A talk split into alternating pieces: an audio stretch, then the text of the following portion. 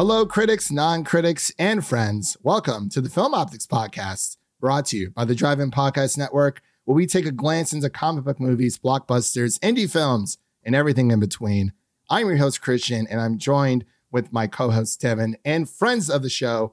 We have Nicole Ackman from Next Best Picture and Claire from W Rated. And today we're going to be starting an early celebration for the 10 year film anniversary of the original Hunger Games that debuted 2012. Wow, I am old.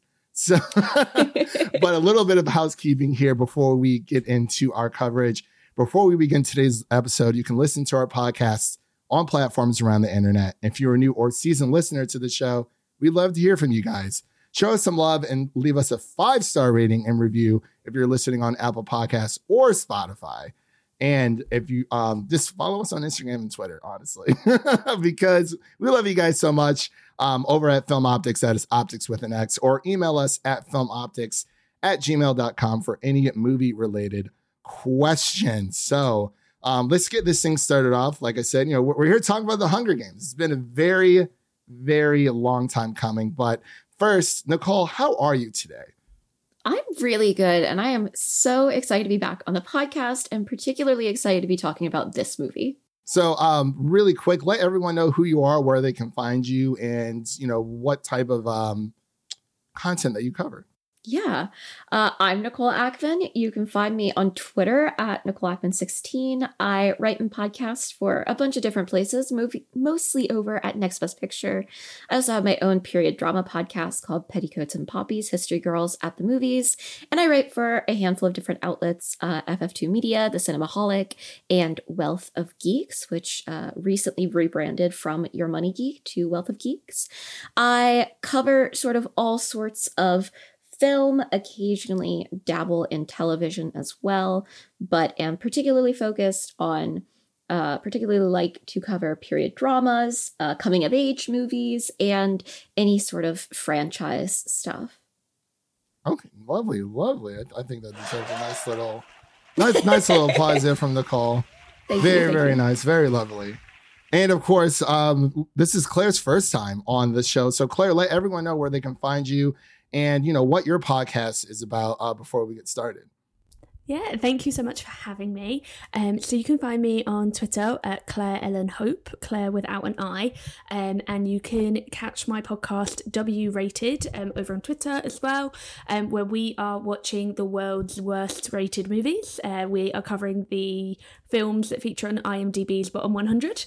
Um, we watch some really terrible movies and some not terrible movies that have been unfairly maligned.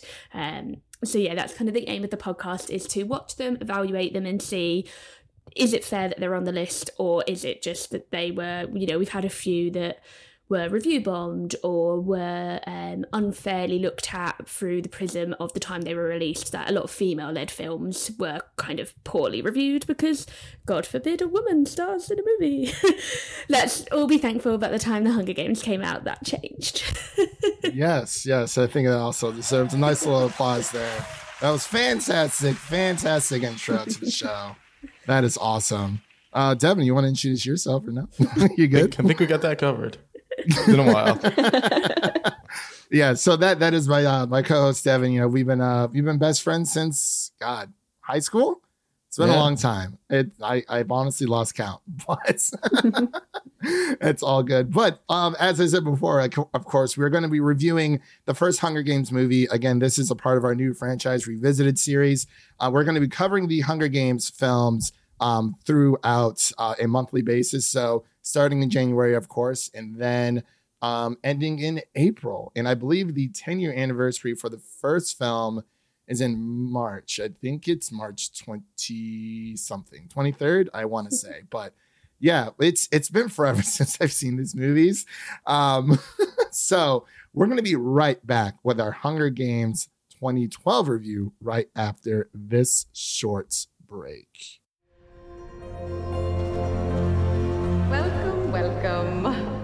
Time has come to select one courageous young man and woman for the honor of representing District 12 in the 74th Annual Hunger Games.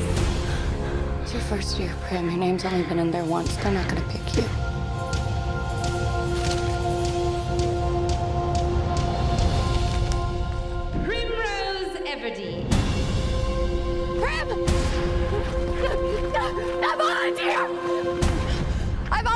Tribute.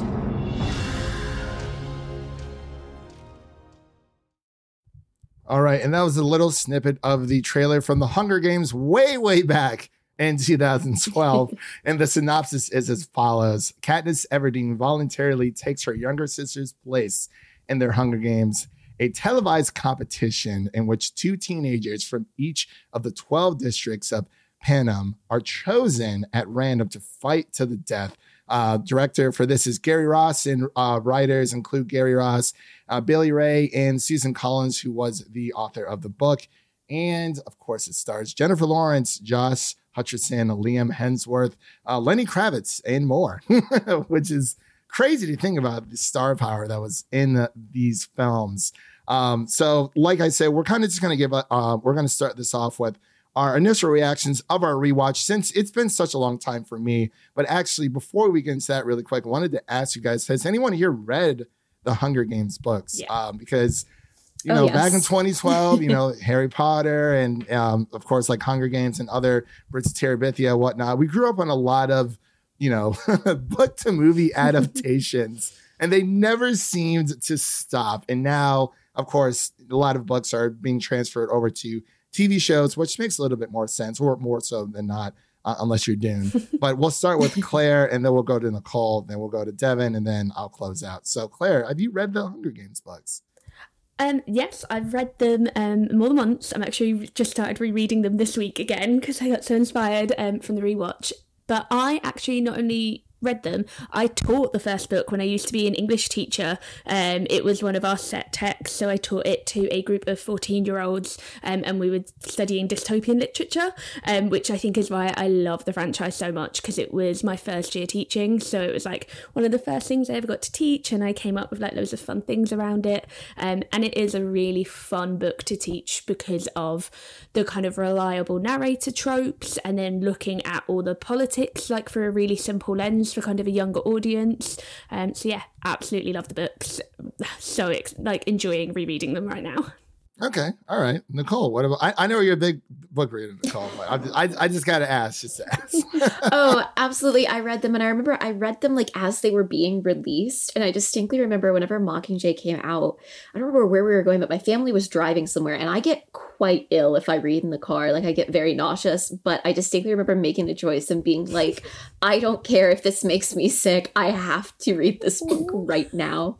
Um, but no, I, I read them as they came out. And what's been really special is uh, my sister is eight years younger than I am, and she sort of discovered the Hunger Games um, over the course of the pandemic, and so she just read them all for the first time, and then we as a family had to like watch the movies again. So it's been really fun to to sort of be able to revisit my thoughts whenever I was a teenager reading them, with now uh, my sister getting to experience them too. Okay, awesome, awesome. That's that's amazing. Uh, for me, uh, yeah, I've, I've never re- read the books. Unfortunately, I still haven't. I'm sorry. It's when, when I was younger, it was uh, man, I just I hated being told what to read. I just wanted to kind of figure out what I wanted to read on my own. But Devin, have you read the books? I'm not sure if I've asked you this question before. Uh, I have not. As you know, I'm not an avid reader, but I do remember when they were they were coming out. I remember there was quite a bit of hype around those times when they were coming out, and then everyone was like, "Oh, they're making a movie out of it. Should be exciting." Yeah. Yeah, I feel it, man. It's it's crazy because like we literally just got off like you know all the Harry Potter hype, the Harry Potter train with Deathly Hallows Part Two, and then it's like oh here's another book movie adaptation, and it's like awesome. And then you know we also had Twilight and whatnot, so it was very um it was a crazy crazy time. But yeah, like as I said before, um I just wasn't like I was a reader, but again I just didn't really care for when people like told me what to read. I mean I kind of liked I liked Lord of the Flies and then a few other. Bridge to Terabithia was a good one, and so was The Giver. But Mm. everything else that like they made us read, I just didn't really care too much for in school. But you know, it's different times. If you'd now, have been in my wish- class, you would have loved it because they all immediately they came, they got really annoyed about how slowly we were reading it, and they all came in like about the third week. And they're like, "We've all finished it, Miss. Can we just talk about the ending?" I was like, "No, no, some of you haven't finished it." and they all went out and read, bought Catching Fire and Mockingjay and were telling me all about it. So yeah, should have been in my class. I love that. Right. It's like there is a structure to this class, and we are going to. it was great. I made because it was the same year the film came out, so I printed out all the pictures from the film of the um, Hmm. tributes, and we put them up on the wall. And so then, when we were reading, whenever someone was killed, a kid got to go and take a red pen and cross them out. So it was like a living wall as we were reading through it. In- and- interactive. yeah, and we like when there were I new rules that. like made, we would print them out and add them to the board so that we knew where we were in the book. so yeah, it was a fun class. That is just- I love that. that is awesome. I think when we read the Salem Witch Trials, we didn't do anything like that, but we got to you know play the parts. You know, as we're we're uh, reading through the play, and anyone who I think it was a main character's name was Mary, but like of course everyone thought she was possessed, so everyone just like talked with her with a demonic voice. So it was like Yeah. a lot of fun. Um, but that that's very very clever. Like honestly, and for, before we get any uh, further, of course, you know this movie has been out for ten years, so we're just gonna go straight into spoilers here. And um, by the way, I'm still not over Rue's death. Oh, Um, so it's fine. beautiful though. like, uh, and I was watching it the other day, and I was like, I man, it it, it was so hard. I'm like, That's that's I- actually I what stood out most to me. I was like, I definitely don't remember this hitting this hard when I first watched the movie, but I watched it yesterday and I was like, wow, a couple a couple tears are forming. Like, it helps that uh, that Amanda Amanda Stenberg is such a great actress. Mhm. Yeah, yeah, it, it really, really does. But it, it really, really hit home for me. But let's go around the uh, the show here and just talk about our initial reactions on our rewatch or re rewatch. Um, I guess we'll start with Claire because she's technically seen it twice and one In the last month. she can't she can't get enough of it. So I'll I'll go to Claire, then I'll go to Devin, and then we'll end with Nicole for like our initial reactions. How has the film, you know, uh change has it changed for you at all? You know, do you like it more? Do you like it less? Like, g- give us your uh, your initial reaction. Yeah, I definitely like it more. So I remember the first time I saw it when it was released, I hadn't read the book yet. Um, and I do think that reading the book gives you so much more to the film. But I also think it is one of those films that rewards you on a rewatch. No matter how, how many times you rewatch it, you see different things, new things, little hints. And I think it really rewards you rewatching it with the other films. Like once you've seen all four, if you then return to the beginning, you suddenly see things in a different way and you see President Snow just slightly differently and you look at how Gale interacts with Katniss slightly differently. Um so yeah, I think it is definitely a film that only rewards with its rewatches. Um it is probably I Catching Fire is always my favourite because I'm Team Katniss and Peeta. Um, I just adore them, so I love that film. But I think it sets up such a solid foundation for the four films and for the franchise that it's hard to fault it. Okay, all right, Devin. What about you? Yeah, to agree. I think it was it was better upon rewatch here. Obviously, I haven't seen it since it originally came out in theaters, I believe. Um, yeah, just really good time. A few things that I noticed were different. Obviously, I mentioned Rue's death definitely hit harder this time around.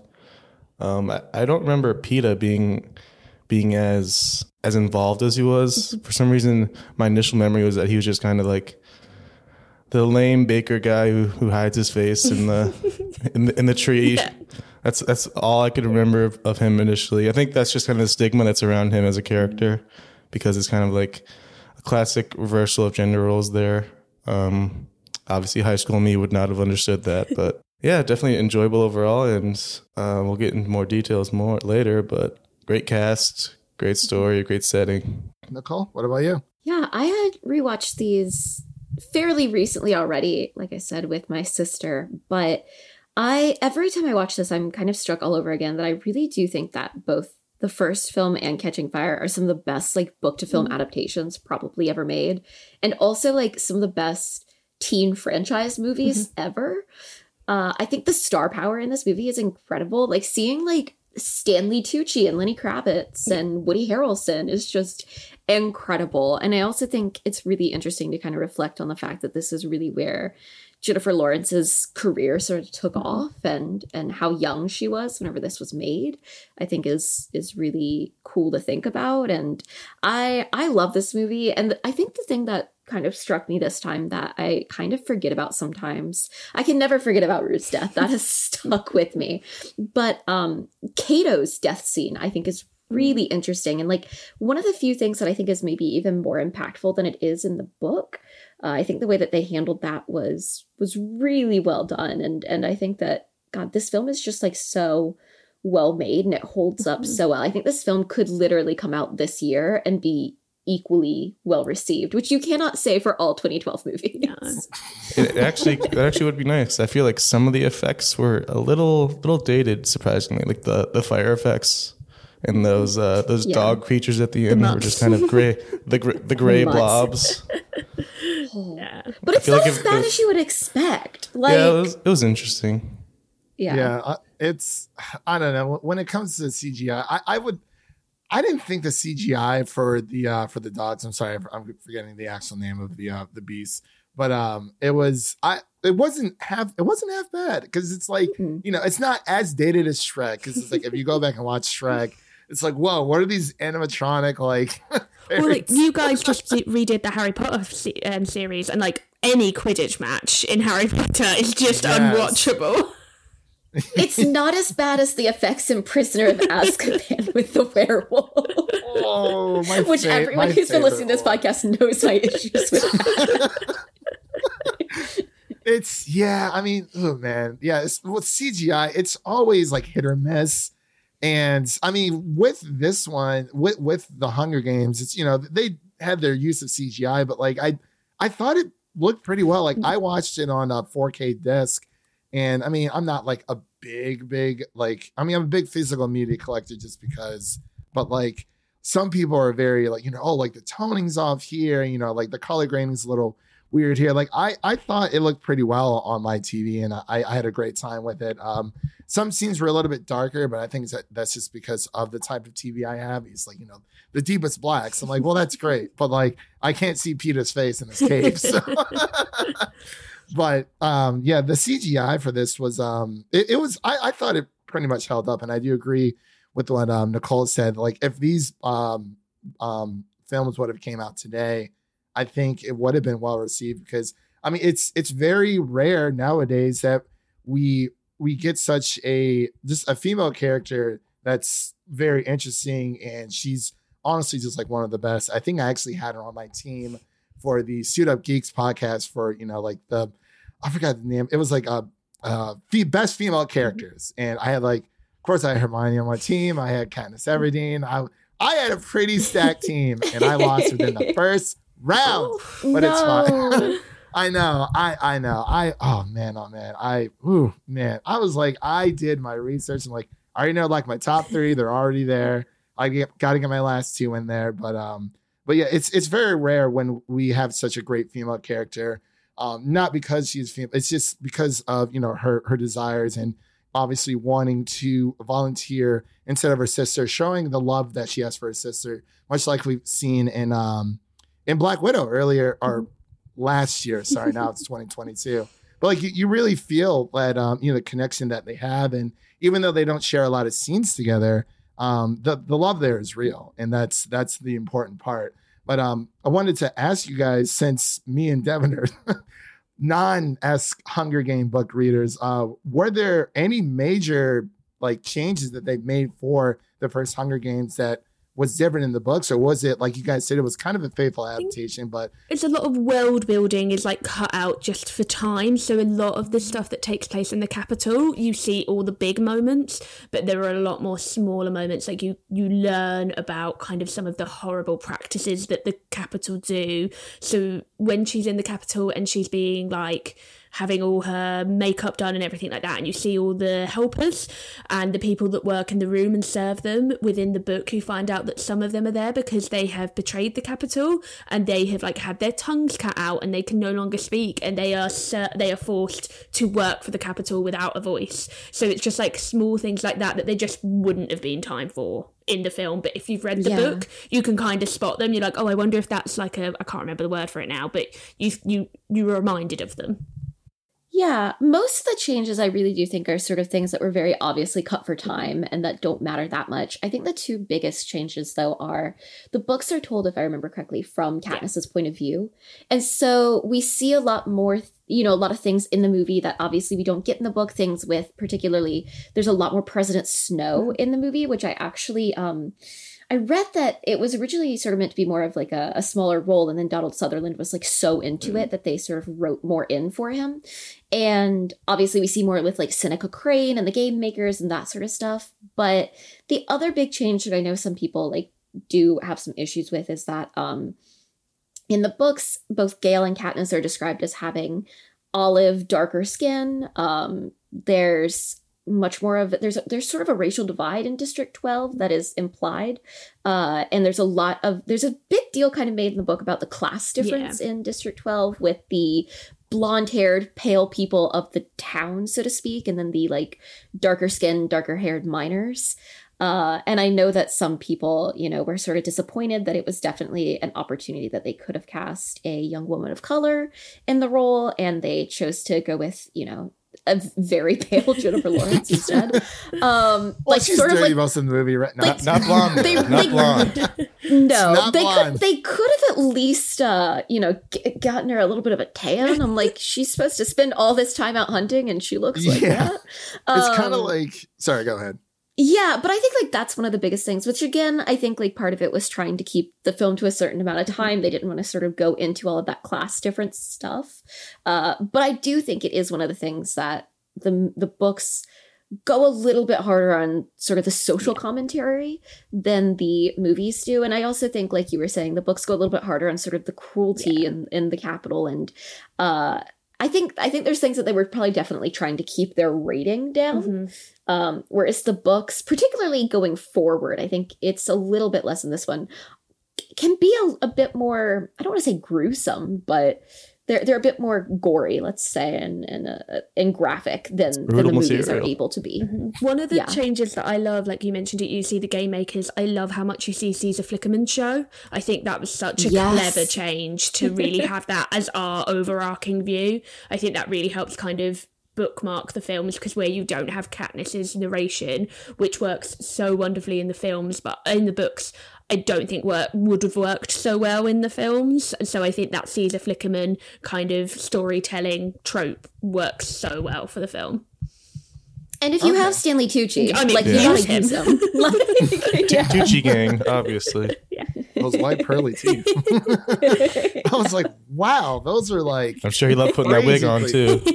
Exactly. Well, of course, Jared Leto's in this film as well, which I totally, totally forgot. Is 'cause he? He's the, it- yeah, he's the guy with like the the weird. No, fire, that's not- Not like- Jared Leto. Jared Leto. Is that not Jared Leto? No, he is someone, but he's not Jared It's, Leto. it's uh, Who is- it's who is Wes he? Oh my Bentley. god. Where's Bentley? Oh my god. I'm so sorry. I thought that was Jared Leto. I swear. No, I, I, I was I did. wow, I did Jared notice Leto looks a, like- a Jack Quaid appearance that I definitely didn't know. Uh, yeah. originally. Yes. having just seen the new yes. Scream, like I was like, oh my god, it's that guy. Yeah. it was his like first It's, movie. it's I funny. His character's name is Marvel, and he's in The Boys, which is pretty anti-Marvel. Yeah, he's he, he's in a few uh, shots uh, here and there, which I think is like, and I I knew he was in there, and then I kind of forgot because I did rewatch the first Hunger Games like mid last year, and then I was like, oh yeah, Jack Quaid is in there. It's like, man, he looks so Yeah. young. I don't know how old he. I don't know how old he Mhm. is or how old he was back then, especially at the time of filming. I'm like, man, he's got a baby face. So he was Yeah. probably, I'm guessing maybe like 17, 18 years old, but I don't know. You know, you kind of look back on your old pictures, and it's like, wow. yeah, I think most of the cast who were playing tributes were in their like late teens, or I think Isabelle Fuhrman was something crazy, like fourteen or something. But yeah. uh, the others, I think, were mostly in their in their late teens. Yeah. So is it when, so ob- they say between what, 12 and 18. So is it when you hit 19, your name gets taken out of like everything when it comes to, um, to the Hunger Games I, itself? I think you're safe, Christian. No worry. Yeah. okay, good. I think so. Yeah. I I think it's whenever you hit 19 Mhm. right?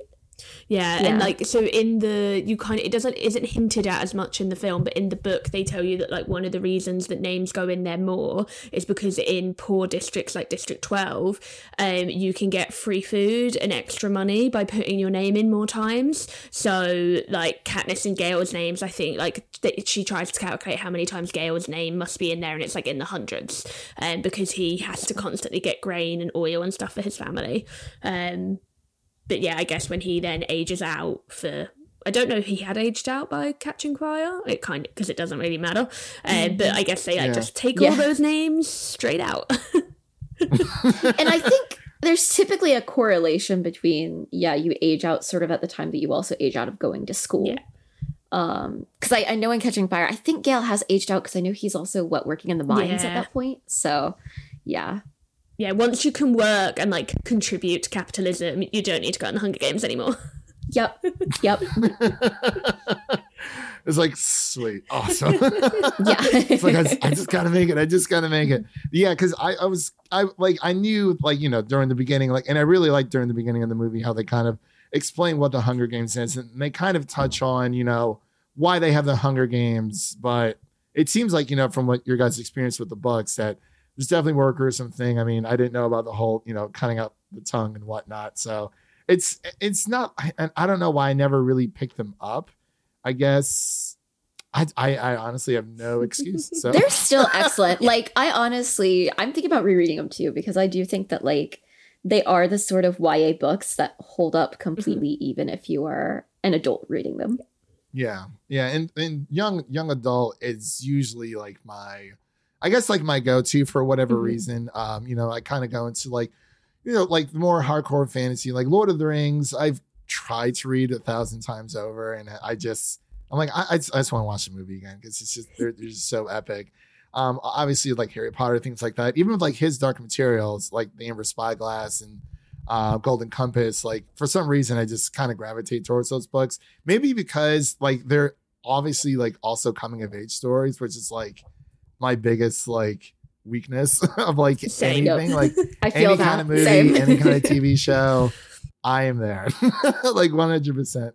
But I've now aged out that now when I watch them, I realised I was watching something a couple of months ago and I was like, oh no, I'm so old now that when I watch coming of age dramas, I fancy the dads, not the main characters. I was like, oh no. it's It's like that guy Geico whenever it commercial. guy Geico Yeah. commercial where uh, they have it to where kids are trying not to be. I end up like their parents. I'm like, oh my gosh, this is crazy, Yep. crazy stuff. Yep. But yeah, so I mean, I was pulling up on Rotten Tomatoes just for the runtime, and I forgot what it was. It was, I guess, it's around two hours and twenty two minutes. I think it's actually pretty wonderfully paced because I mean, majority of the film, I mean, I can't remember exactly what mark when the Hunger Games actually starts, but it's at least I want to say maybe 30, 40 s Mhm. minutes that we get before the actual Hunger Games starts. And I like how they did that instead of like, I don't know, there were so many movies within like the past year. I think even for like Mortal Kombat, like the tournament's called Mortal Kombat, but the tournament never happens. so it's kind of like the the pre-tournament to the tournament. But I like how even with the Hunger Games, and by the way, I've always wanted one of those like jackets that she's wearing, like when she's going up through the tube, Katniss. And you know, they're all kind of like standing in like kind of like a crescent circle, and it's like, okay, like we're here, like this is real. Like it's it's so I I love like the arena effect and I don't know, it's it's crazy stuff. But I wanted to kind of go around. Um, if there was was there anything you guys wanted to bring up during our coverage that you guys haven't had a chance to talk about? Um, yeah, any you know likes or dislikes, of course. Uh, we'll start with Nicole. We'll go to Devin, and then we'll end with Claire. I first have to shout out the fact that Cinna is one of my favorite characters in the whole Hunger Games franchise. Um, he's like my second favorite character overall. Uh, I will say my first favorite character is not in this one. Oh. Um, Is, is it a, a hunky guy with a trident? it might be. Good choice. oh yeah thank you thank you but i think that lenny kravitz is such perfect casting as Cinna and i think that the way that he Has he done anything else? so i Lenny Kravitz in movies at mm. I least. had this discussion obviously. the other day, and I don't think he has done anything else. i don't know that he does But he's while. because he was he was so kind and, and He's nice. so, he's like the heart of the film. Yeah. Like once it goes to the capital, he's so warm in the very small part Yep. he has. I'm seeing he was in Precious and Lee Daniels the Butler.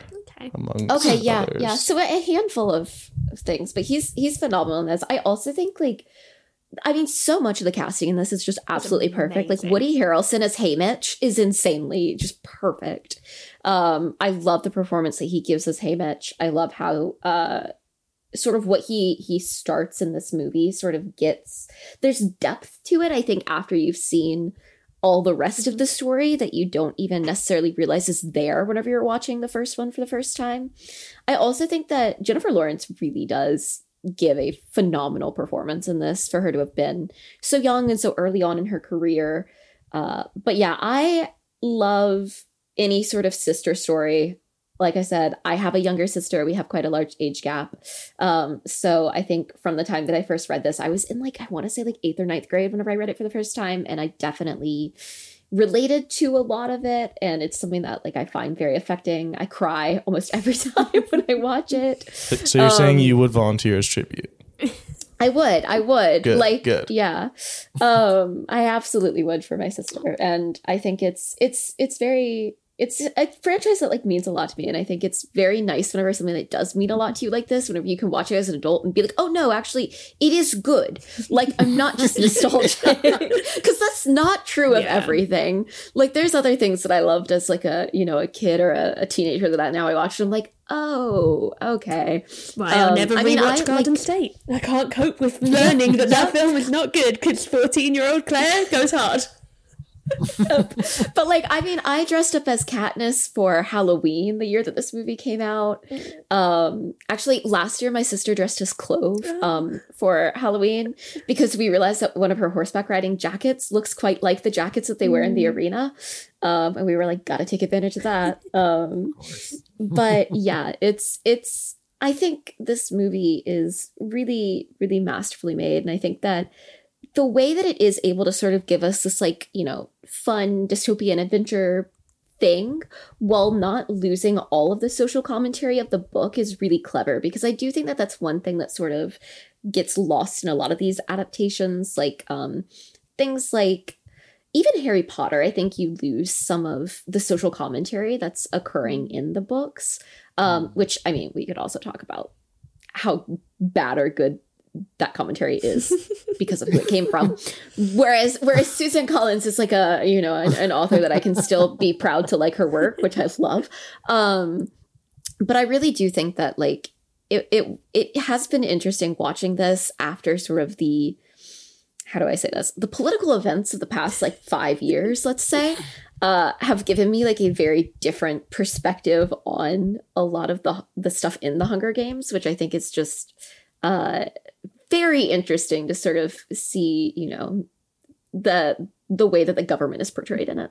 It's always been funny for me as someone based in the UK because the whole of Panem and Hunger Games is just North America. So, like, for years, I was always like, there is no way, like, Europe, even though we're not part of Europe anymore, um, there's no way that, like, Yeah. Europe and the other places would, like, let that happen. And then, like, the last three or four years, I'm like, oh, we definitely would. Oh, no, we probably had our own yeah. version. Yeah. it is it is cool for me too because District 12 is like supposedly like, you know, sort of in like the Appalachian mountain area. They say in like um North Carolina and Tennessee. So it is it is cool because that's where I'm from. And um they actually did some filming up in like the Asheville area of North Carolina, which is somewhere that I go pretty frequently. So it's uh it also is is cool just because this is one of the last movies that was I think had a lot of filming in North Carolina before um we had some political things happen that meant that the film industry really moved out of here um and it's just now starting to come back a bit more um so it, it also is cool because there's scenes in the in the woods where I'm like yeah I think I think that would have been here Oh, okay. See, I didn't know it was filmed in um in North Carolina. Okay, cool. yeah Um, yeah. So I mean, it's um, yeah. I, I did not know that, but that that's a really good. not point. all of it but there's parts of it particularly out outdoor parts of it um Okay, okay. Like more Yeah. so like the beginning, like the woodsy area, or mhm. okay, okay. Yep, That's pretty yep. cool. Yeah, it. I can't really say Nashville's like a really big film town, but yeah I mean, they used to film the show Nashville here when it first started. Yeah. started. I and would then hope they so. moved, like, I loved that show. and then they Yeah. moved somewhere else. I'm like, I we lost just about everything to Atlanta so yeah, everything goes down there. I mean, I drove down Yeah. there for Spider Man No Way Home for a screening, and I was like, yeah I don't think I'm doing this ever again. to be completely on, like I love Georgia. Like I mean, it was Atlanta was like like downtown Atlanta was amazing. Like just so nice, so clean. But that um that drive, I mean, it's only four hours, but it killed me because like we drove down, we saw the movie, and turned straight back. yeah, that sounded like a rough day. yeah, yeah. I was like, yeah, I, I need this day off. They're like, why? I'm like, it's it's like you know movie related. They're like, oh, you're seeing a new Spider-Man movie? I was like, yeah. Yeah. This, this only like two days before. Like it's really not that big of a deal, but you know, deadlines and everything with right written Yeah. reviews. So, but um, so yeah, let's go over to um, uh, Devin. Was there anything you wanted to bring up that you liked or disliked about the movie on your rewatch? Yeah, I'm just glad we we actually rewatched this one because it's nice to kind of look back on it and just see, obviously the the star making role that it was for Jennifer Lawrence. She's just amazing as always. Probably my favorite actress going currently. Don't Look Up was great. Um, it's also crazy to just see how many kind of iconic uh, moments there were in cinema for this movie. Like obviously, um, May the Odds Be Forever in Your Favor. I Volunteer as Tribute. This All thing, the, the, whist- Okay, the by That the way, mahogany. This is this is Scout's honor. this whole because when I first saw it in theaters, and I didn't mean to cut you off, Devin. Yeah. I'm sorry, but like when they first like you know do the kiss and they put up like the three fingers, I'm like, that's that that's Boy Scouts. Like that's Boy. See, in the book, they tell you it's like a very old fashioned thing from District 12, and it's like their only way of like showing kind of rebellion so, without mm. getting in trouble. And that's why then it picks up throughout the film and gets bigger. I like that. I like that a lot. I, I just thought the you know correlation there was cool, but yeah, it's like Scouts honor. Like we literally had to do that, and I was like, oh, that's. I'm like, I know that. Like I understood that reference. Sorry, Devin. Go ahead.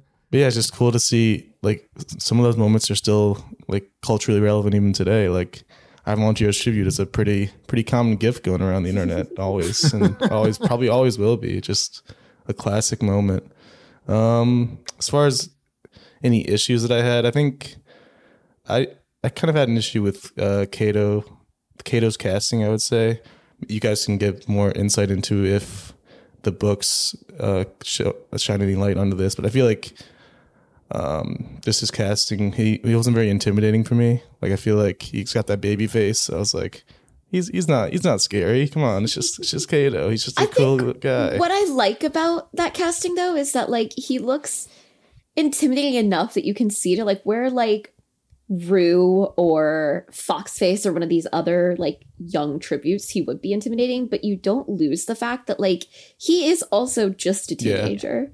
And I think that that's what's so important with this casting is that they really did make it clear that like these are children. And I appreciate that they didn't age up the casting like they do in too many like YA book to movie adaptations. So like you never lose the fact that all of these are kids. Yeah.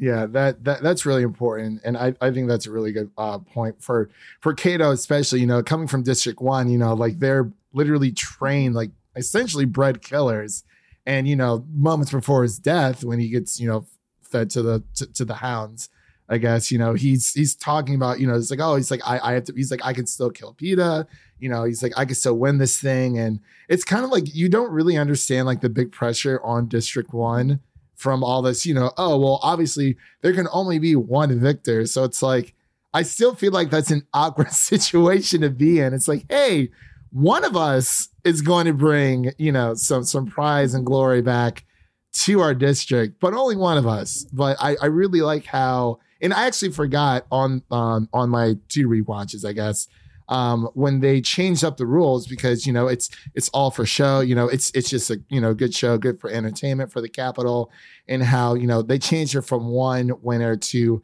hey, you know, if you have um, if both victors are from you know um, from the same um, original district, then you could win. And I kind of like the whole solidarity of how Peeta and um, Katniss kind of showed like kind of like stood them up. And it's like, okay, you know, we're going to eat these poison berries. We're just going to kill ourselves and there will be no victor. Then, you know, that's it, it kind of like, I feel like if that would have happened, some, I, I don't know what would have happened in Jack in general, but like that definitely would have caused like some pushback from the other districts, as we saw with after Rue's death. Mm-hmm. Um, so it's it's very uh, it's kind of scary to think about, to be completely honest. I know Battle Royale is another. Mm. I don't know if it's a film franchise or if it's just like a single movie. There are sequels to it, but I don't think they're like considered a franchise. I've only seen the first one, but I do know there is a sequel. I don't know how much it's considered like on par with the first one. Okay, okay. And uh, uh, Devin, really quick, did you have anything else you wanted to say before we move on? Um, you guys want to watch the, the Starving Games as well? I have to for ever- my podcast. There's both the Yeah, starving games and Oh, the hangover God. the hungover games. And both Oh, there's two. Really? both of them are on the bottom 100. Oh, Oh, I, I didn't know those were actual things. Yep, they're Yeah. real movies. I can't wait to watch them. It's gonna be great because I'm just gonna spend the whole podcast talking about how great the actual Hunger Games is, and not like involving myself with those films. I feel it. I, but, I- uh, I yeah, also cool. just want to No, mention okay. like every every time I see the the Peeta face tree scene, I'm just gonna laugh. It's just it's just funny. It's so strange. He's like, hey, hey, hey, Katniss, how's it going? I'm I'm really trying to figure out what this being a baker of cakes. I, I've I've always trying to make the correlation. I'm like, okay, yeah, you know how to make like cool little designs, but like, is anyone in District 12 asking like, hey, I need you to make me a bark Yes. themed cake? Yeah. He's an And artist. put it on my He's face. It always freaks me out, but like, it's it's cool, but it's like the amount of time and effort you have to put in.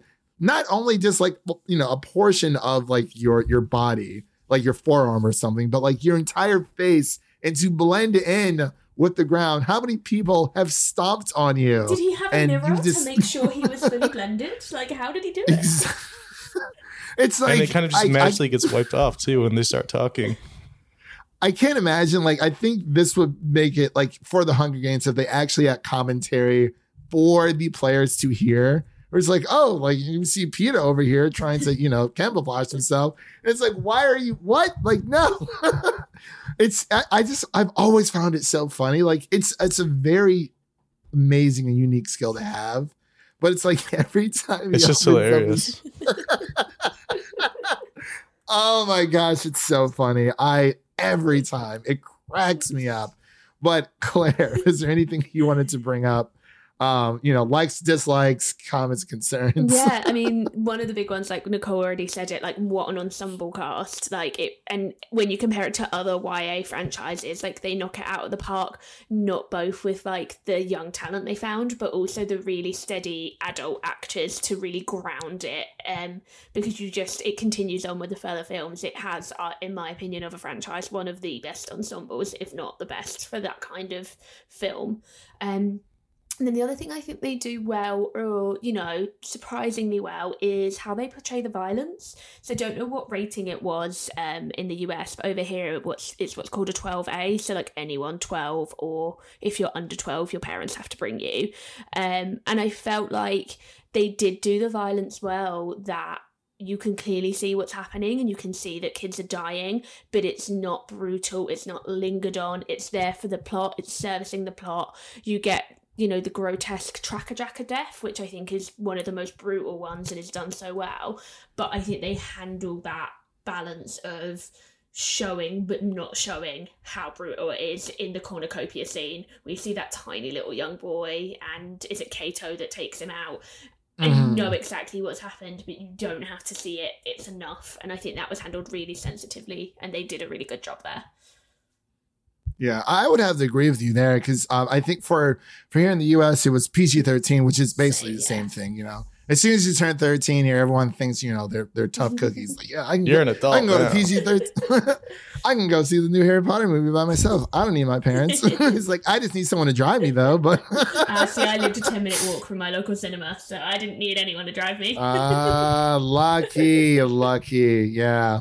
But yeah, for yeah, I, I do agree with you. When it came to the violence, it, it wasn't like we all know what it's about, but they didn't have to like hone in on it. You know, obviously, you know, there are children who who die in this um in this franchise, especially uh within the first game uh first movie, not first game, sorry.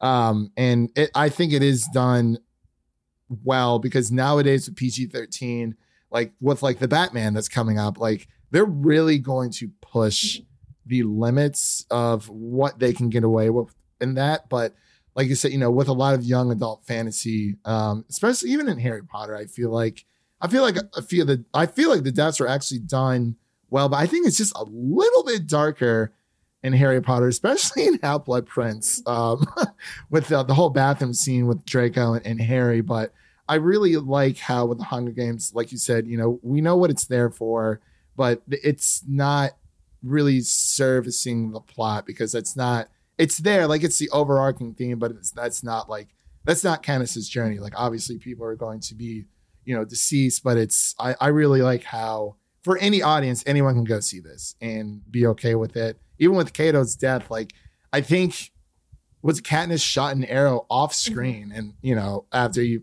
fell in and you kind of see him being t- torn apart but it's so dark that it's kind of like okay we get what's going on and they cut back to you know them essentially putting him out of his misery no worse than because Scar being eaten by the hyenas in The Lion King. Same Yeah. I'm I'm really curious, honestly, because you know, Suzanne Collins released sort of a prequel book, Mm. um, did she Ballad of Songbird and Snakes, which is about President Snow and like uh the the first Jon Hunger Snow? Games, I guess. I'm just kidding uh, Is it is it the twenty? Isn't it the twenty fifth Hunger Games? So like the first quarter quell. yeah, something I can't. It's something like I read it. I should remember I it, but it's read it essentially um, it's it's well, no, it's one of the early ones because it's it's when President Snow is like a young boy, Mm-hmm. and at that point there weren't obviously winners to be mentors. Mm-hmm. So Capitol children were ass- assigned to mentor mm-hmm. people from the districts. And so he's a, a mentor to a girl from district 12 in it. And there's talk about it being made into a mm-hmm. movie. And i just really do wonder if they'll sort of keep that same approach to the violence in it um, and keep it you know very sort of as tame as it can be while still getting across the point or if because it will be made in this decade instead or if they It feels like the track record for these prequels isn't uh isn't very looking Yeah. very good right now. And the fact that you can't remember the book makes me think the book might not be very good.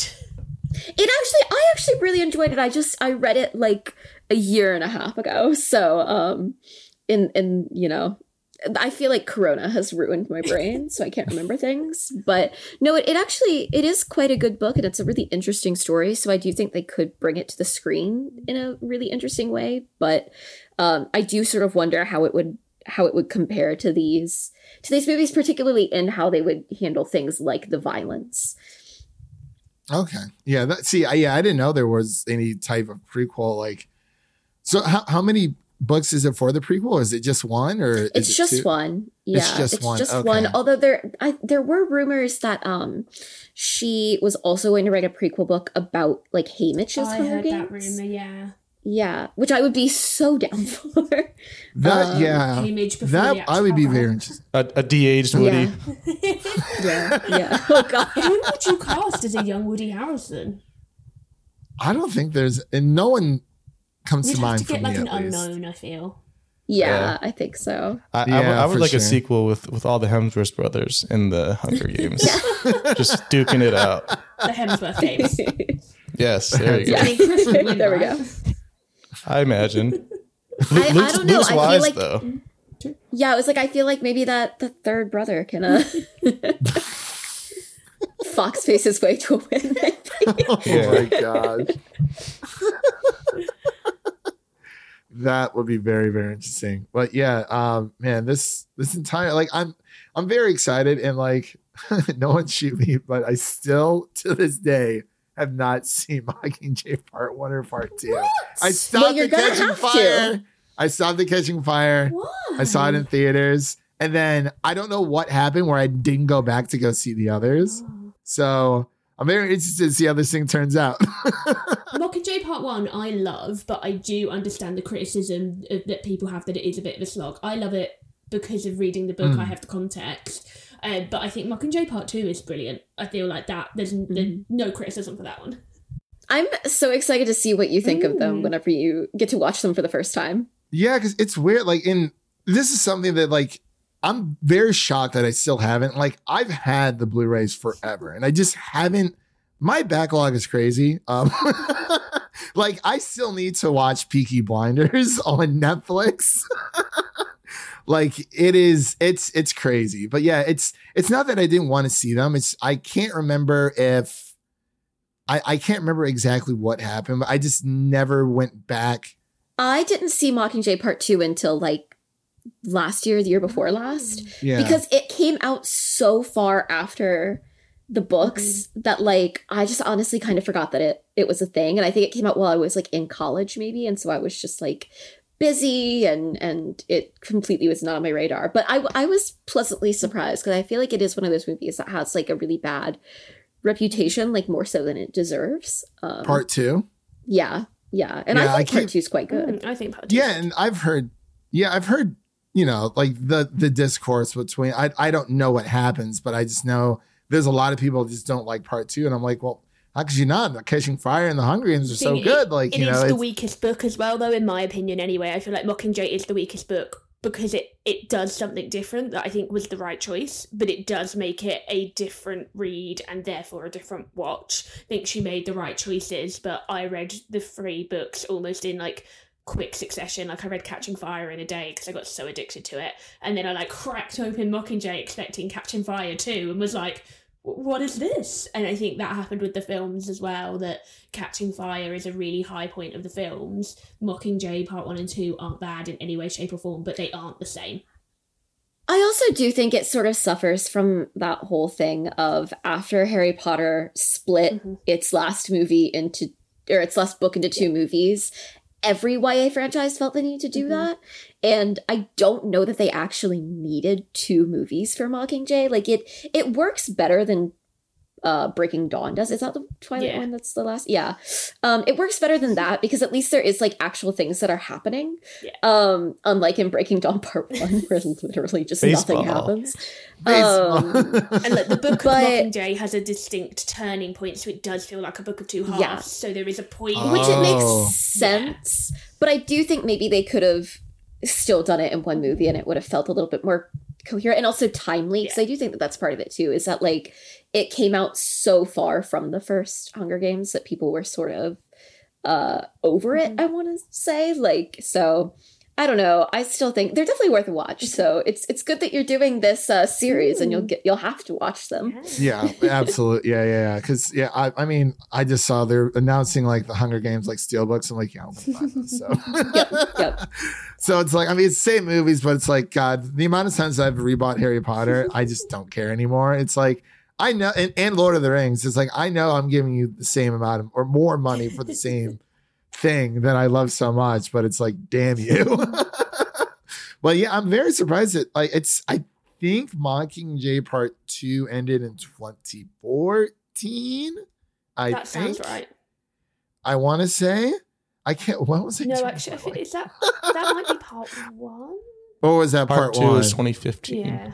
20, okay, Yeah, it was 2015.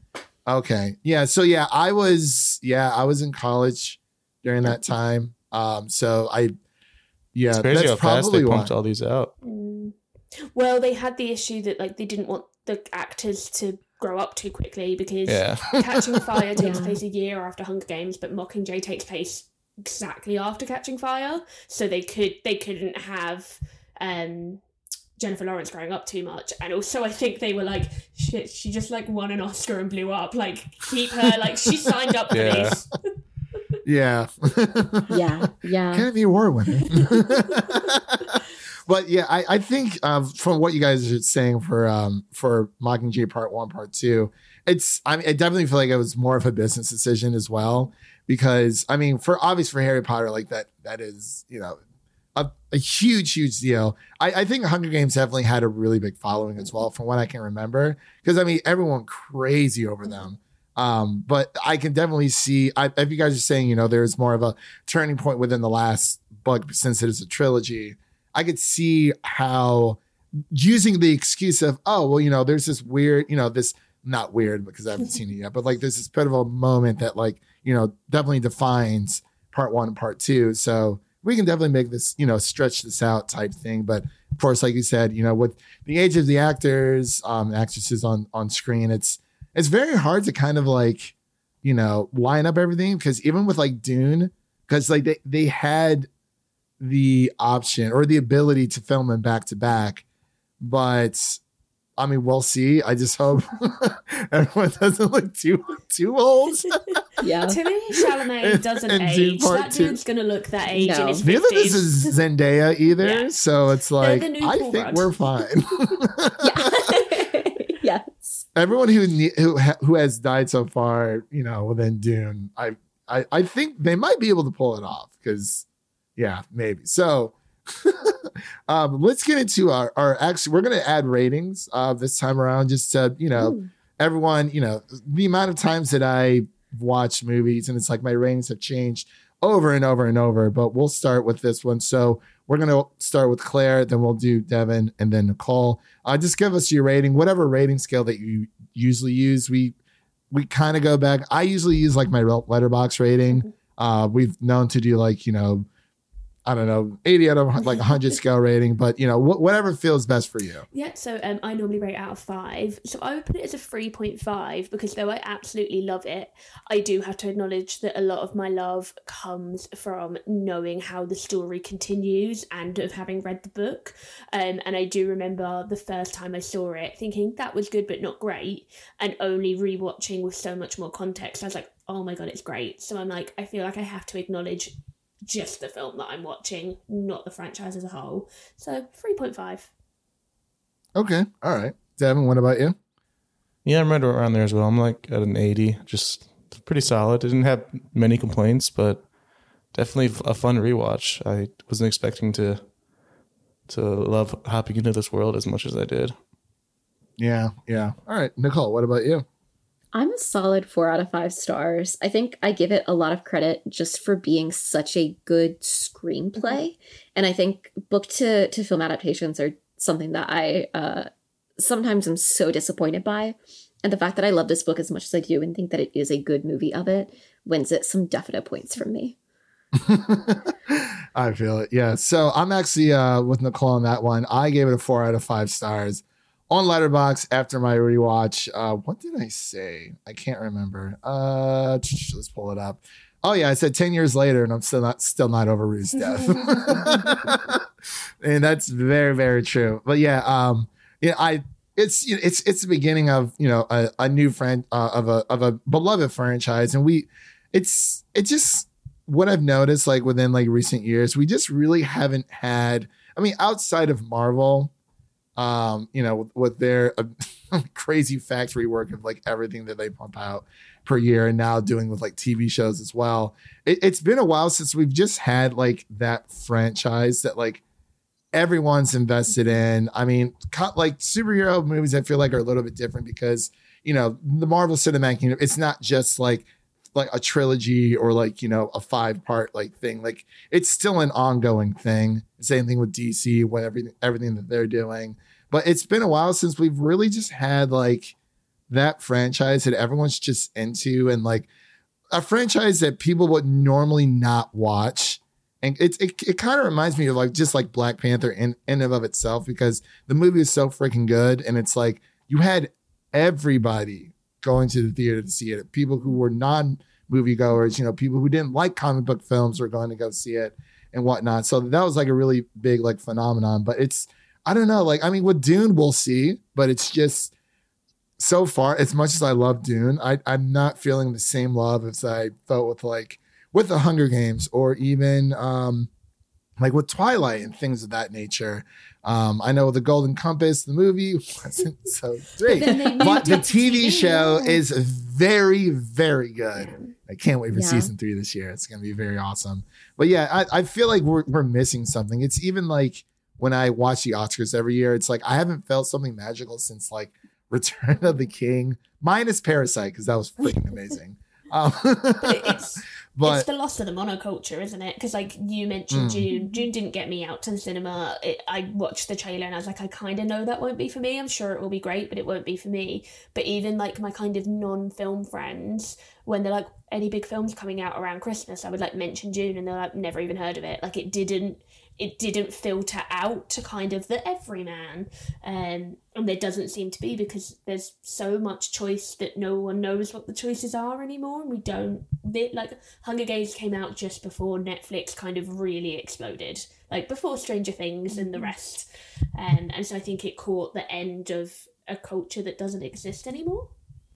Yeah, Yeah. yeah. Because like honestly, outside of Hunger Games, I don't know what like what was like the next big. Fr- I mean, besides Marvel, They tried. Oh, I guess it was Marvel. And I guess technically, like Star Wars coming back Mhm. is probably the closest thing that we have in terms of sort of everyman appeal in a franchise. But even that was like them rebooting Yeah. an an older franchise, Requel. not a new one. A requel. Scream. yeah, because they tried with Divergent and they tried with Maze Runner, and they didn't pick up the audiences for various Nope. reasons. Divergent didn't even end up making its final film. I don't think. no, did it? because they No, tried it to move it to TV, It and did the actors not. quite Yeah. rightly were like, "No, we signed up for a film. We'll do a film. We're not doing a TV program." So it never happened. Yeah.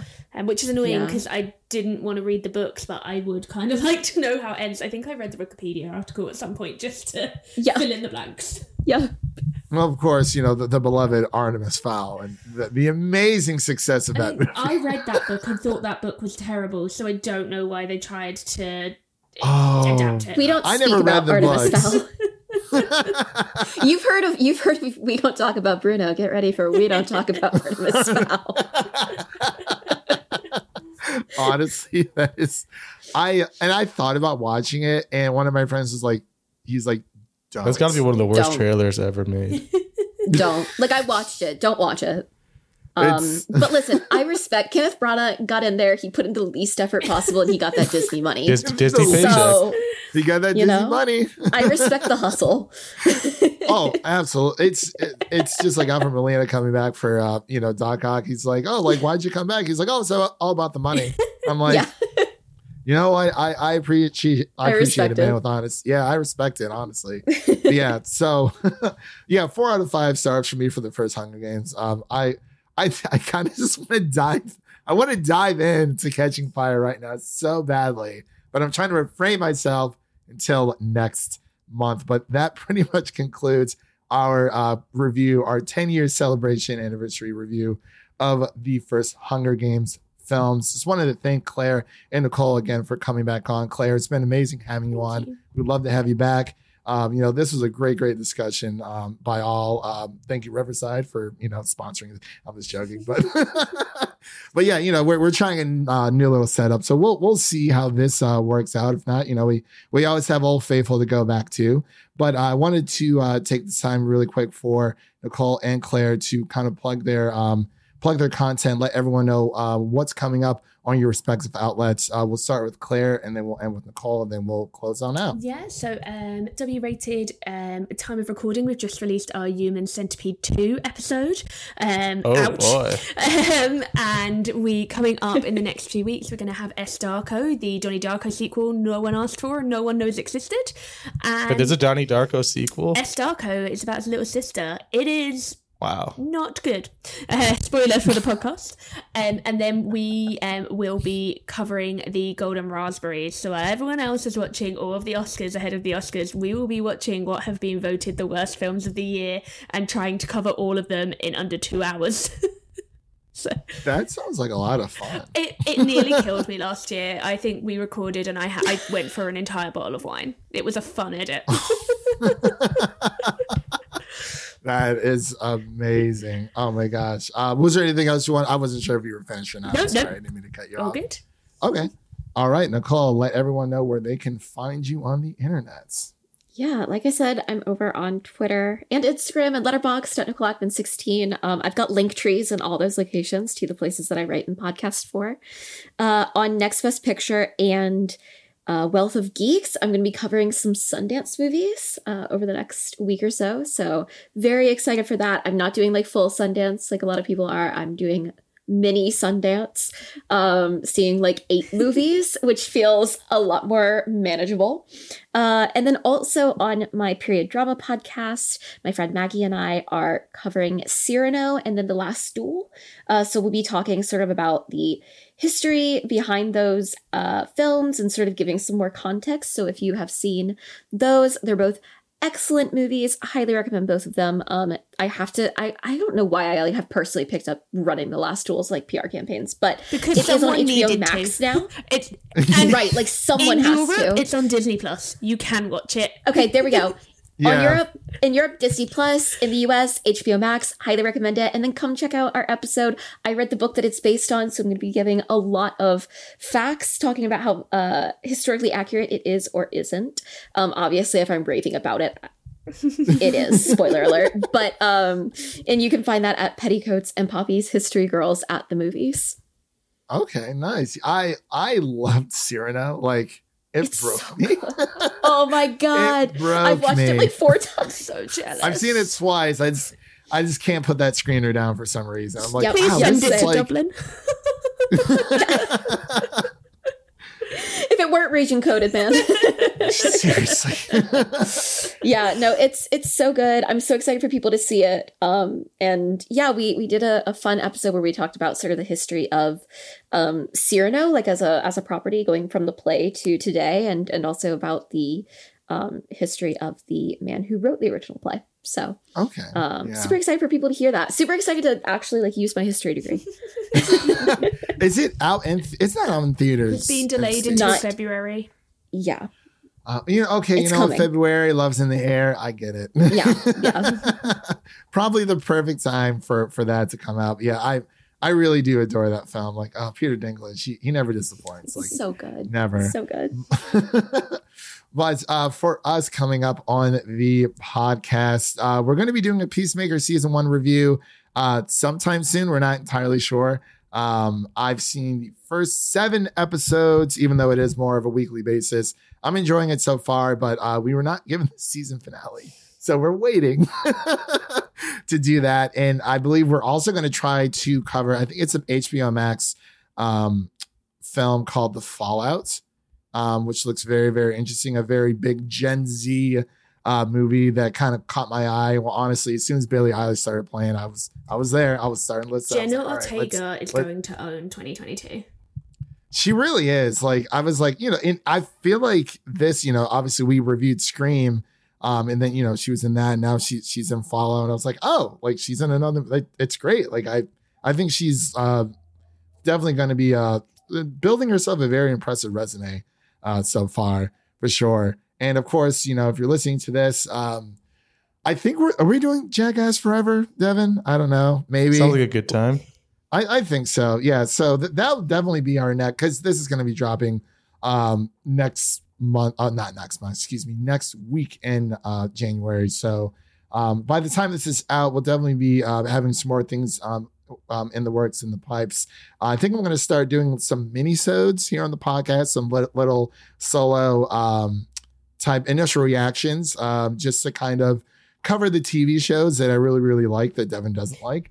Uh, Game of Thrones, um, House of the Dragon, and whatnot. But um, but yeah, so I'm definitely going to be doing that. And of course, for everyone out there, just a few call to actions. Of course, we have a Discord for everyone to join. We're trying to build a nice little film community, you know, of um, of film lovers and TV lovers, just to kind of, you know, just just talk about the things that we love, talk about the things that we wish we were getting paid to do, um, for sure. And of course, uh, leave a five star rating on Apple Podcasts and Spotify if you're listening on those respective platforms. And of course, you know, always share this episode with a friend, your mother, your brother, your lover, whoever it is.